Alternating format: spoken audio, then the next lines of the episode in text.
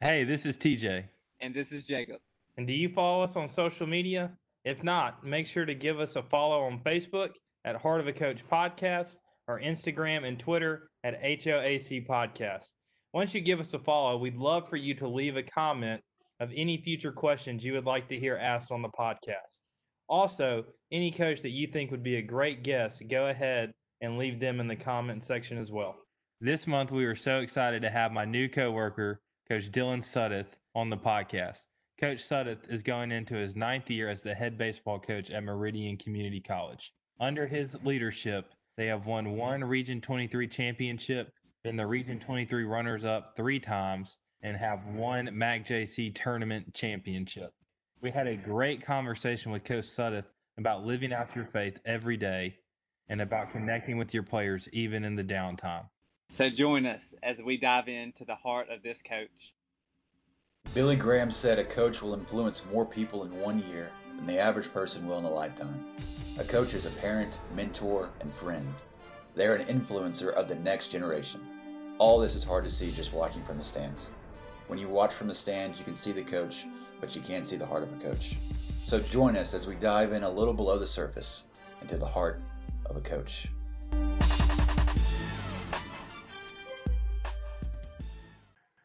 Coach Suddeth, we're so excited to finally have you on the podcast. Can you start out by just telling us a little bit about where you're from to now being the head coach at Meridian Community College?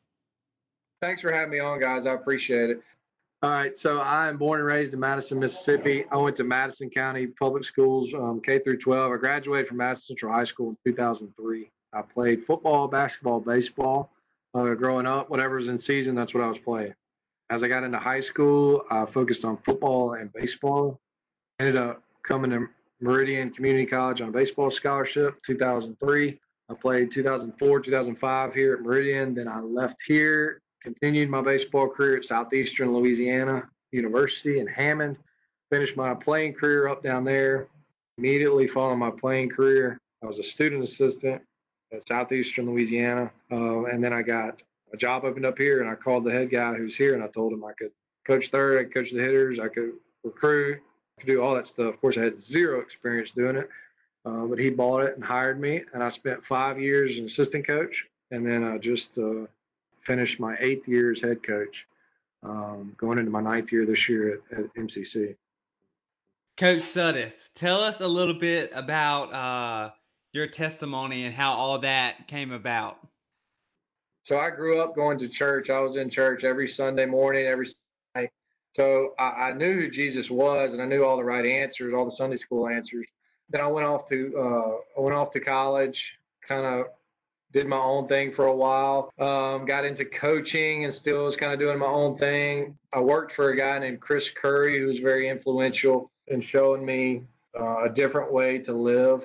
Um, a, guy that was our team chaplain named Justin Busby, who was also influential in my time. And looking back, it was just the Lord putting these guys in my path to get me back where I knew I needed to be. And so there's a lot of details that, that I kind of skipped over, but grew up you know, two awesome parents, awesome childhood, um, raised me the right way. I knew right from wrong. You know, I know all the Bible stories. I just kind of got off like we see so many times. And I wasn't a bad person, but I just wasn't living for the Lord. You know, it, that wasn't on my mind every day. Uh, I was very self centered. Uh, what could I get out of this? What's the best thing for me? Things like that. And that even carried over to when I got into my coach. And uh, what can I, what can the players do for me? How can they further my career? How can I, and you're not thinking this, but this is looking back, this is what you're doing. You're using the players to, to forge your career. And um, worked for, like I said, a guy named Chris Curry. Team chaplain's name was Justin Busby, and kind of showed me a different way to live. And I was drawn to that. And so that was probably eight years ago now. I'm still not perfect, you know, and none of us are. But um, I feel like uh, I don't feel like I know why I do this. It's because I'm called to do it. It's not because you know, I, and I do. I enjoy the competition. I enjoy teaching the game. I enjoy all that stuff. But it's much bigger than that for me now. And it's funny how that works. Is you have more success professionally a lot of times because of that. So that's kind of my story. what do you find is the difference in coaching a player who is a believer versus a non-believer?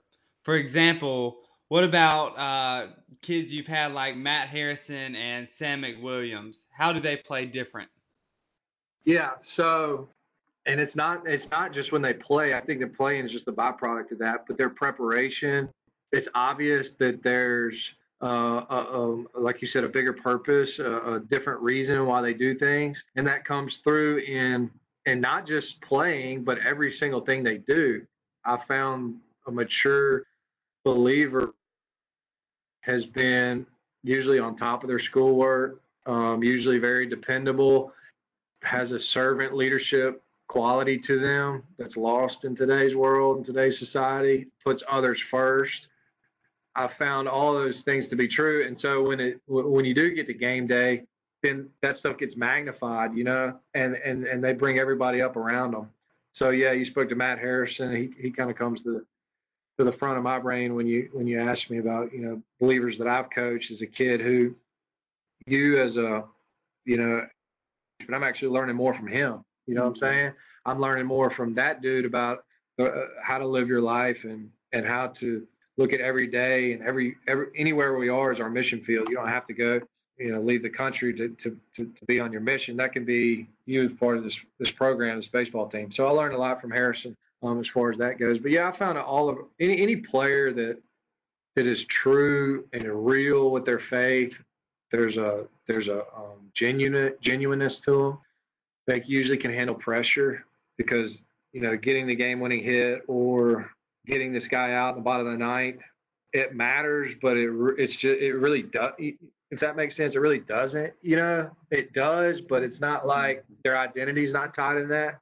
So they're able to perform better in those situations. But I would say the biggest thing is the impact they have on their teammates, where their teammates will remember them forever, and not just what they did on the field, the type of person they were off the. Have you seen a kid come through your program who has been uh, changed?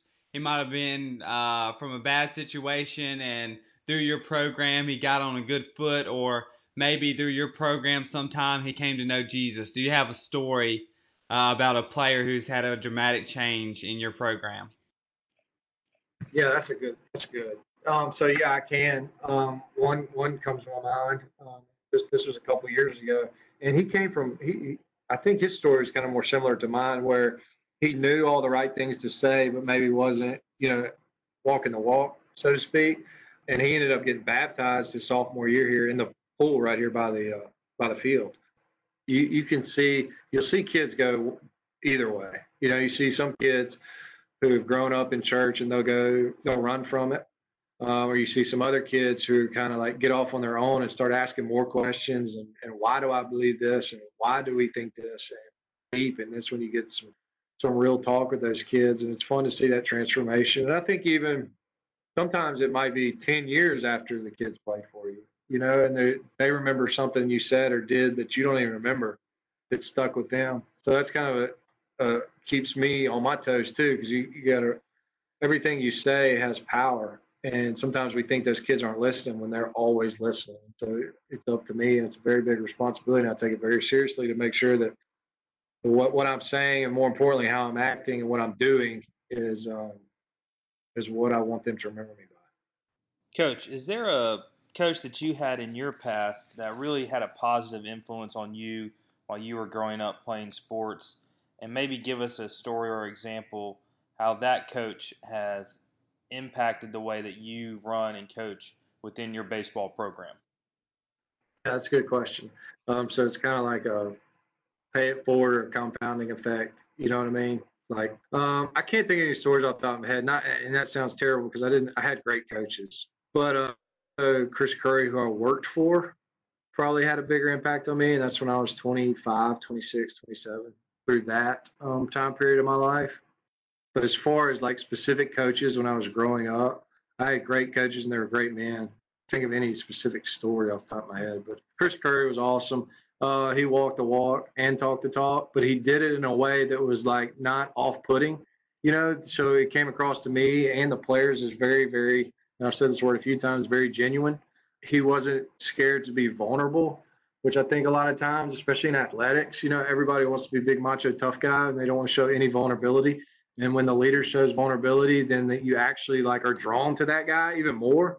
And so uh, I would say he was, and it wasn't, it wasn't like some, some something he did for like, for like selfish reasons. You know, I knew his heart was in the right place because I was around him basically 24 7 for two or three years. And so I knew it wasn't like a means to an end for him, like where I'm going to get this out of these kids if I, they see me acting this way. It was a real, genuine, um, it can only come from one place because there's some hard days. And so to be very consistent in the type of person he was, it could only from be from our Lord and Savior Jesus Christ, who was powering him throughout the tar- hard times. And that made such a huge impact on me that that yeah, when I'm having rough days, I'm like, man, I'm not feeling it today. That I can look back and go, you know what?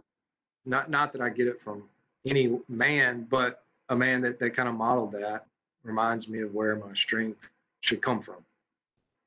What is some advice you would give to a young coach just starting out? I would tell the young coach to um, be yourself. You know, if, if you're a believer and you're convicted in that, which you should be if you're a real believer, then be yourself, and that's going to be good enough.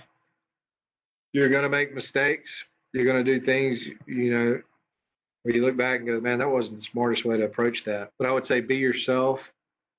Rely on, you know, it's cliche, but rely on the Lord to to guide you. And I don't think I know you can't go wrong if that's truly what you're doing. And so, yeah, be yourself. Stay consistent with the routine surround yourself with people as best you can that are on the same path as you. Try to find a mentor, someone who's older and been through it that you would like to model yourself after. And that goes for anybody to me, not just coaches, but uh, you know, we're talking about coaching. I would tell a young coach to find a mentor and call them up and try to build a relationship with them. Um, if you can, try to work for that guy because then you'll see him on an everyday basis. And it, I don't like networking, so to speak. I like more like relationships. You know, networking to me is you send an email, you call up a guy every once in a while, and you try to build your network that way. I would rather have two, three, four like real relationships with coaches that are doing things the right way, the way I want to do it, and try to try to get in their circle like that. Yeah, that, that's how I'd answer that question. Say, be yourself. Try to find you a mentor. Rely on the Lord, and you you won't go wrong. You're going to make mistakes. You're going to make 15, 20, 25 years. So you dang sure going to make some mistakes when you first get into it, and that's okay as long as your heart's in the right place. Coach, what are some practical, everyday examples you can give us about how you try to coach for the glory of God every day? So I think it starts in the morning when you first get up. To me, just personally, like I've got to have some quiet time. And it doesn't, I wish I could say I did a devotion every morning, but I don't. But I do have some time that's carved into my day where I try to be quiet and listen to what the Lord's trying to get me to do that day. And then I attack the day and I try to stay as positive as I possibly can. I want people to see somebody who enjoys what they're doing because people want to be around other people who have positivity radiating from them. And it's not hokey, cheesy positivity. It's like excited to be at work, excited, genuinely excited to see this person. Every single one of my players every day, whether the, and that's hard to do when you got a roster of 30, 35 guys, but I try to at least dap them up and ask them how their day's going, and um, try to just build a relationship as best you can. I think when I was younger, I'd wait on the player. Than now, I'll go seek out that player because a lot of times they're going to be intimidated by the head coach and they're not going to want. Not all of them are this way, but a lot of them are this way. They're not going to want to, you know, bother the head coach uh, with personal things. So you have to let them know that you actually care about them personally. And that can be like when they're stretching, you know, before practice. That can be during batting practice when they're shagging in the outfield. It doesn't have to necessarily be like a meeting where I set it up and you they're sitting across the desk from me because then sometimes that's too stuffy and formal. When you're dealing with 18, 20 year old baseball players, they're idiots just like I am. And so a lot of times it's better to just do that on the field, ping pong, or, or just in a less formal setting than, hey, come see me in my office at 12:30 today. You know, catch them in their in their environment, talk to them there. When you go check curfew in the dorm, sit down and talk with them for a little bit, and over time they'll start opening up to you. trusting you that you have, you know, their best interest at heart. And then they'll start coming to you when they have issues. And they all got issues. All of us do.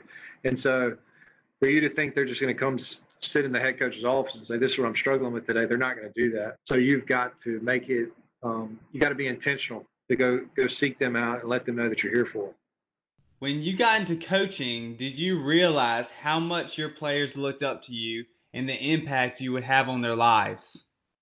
Yes and no. So I look back and and and without even knowing it, I look, or, or sometimes I did know it, but look, you look up to your coaches. In that aspect, I did, but at the same first getting into it, you're like two, three years older than the guys you're coaching.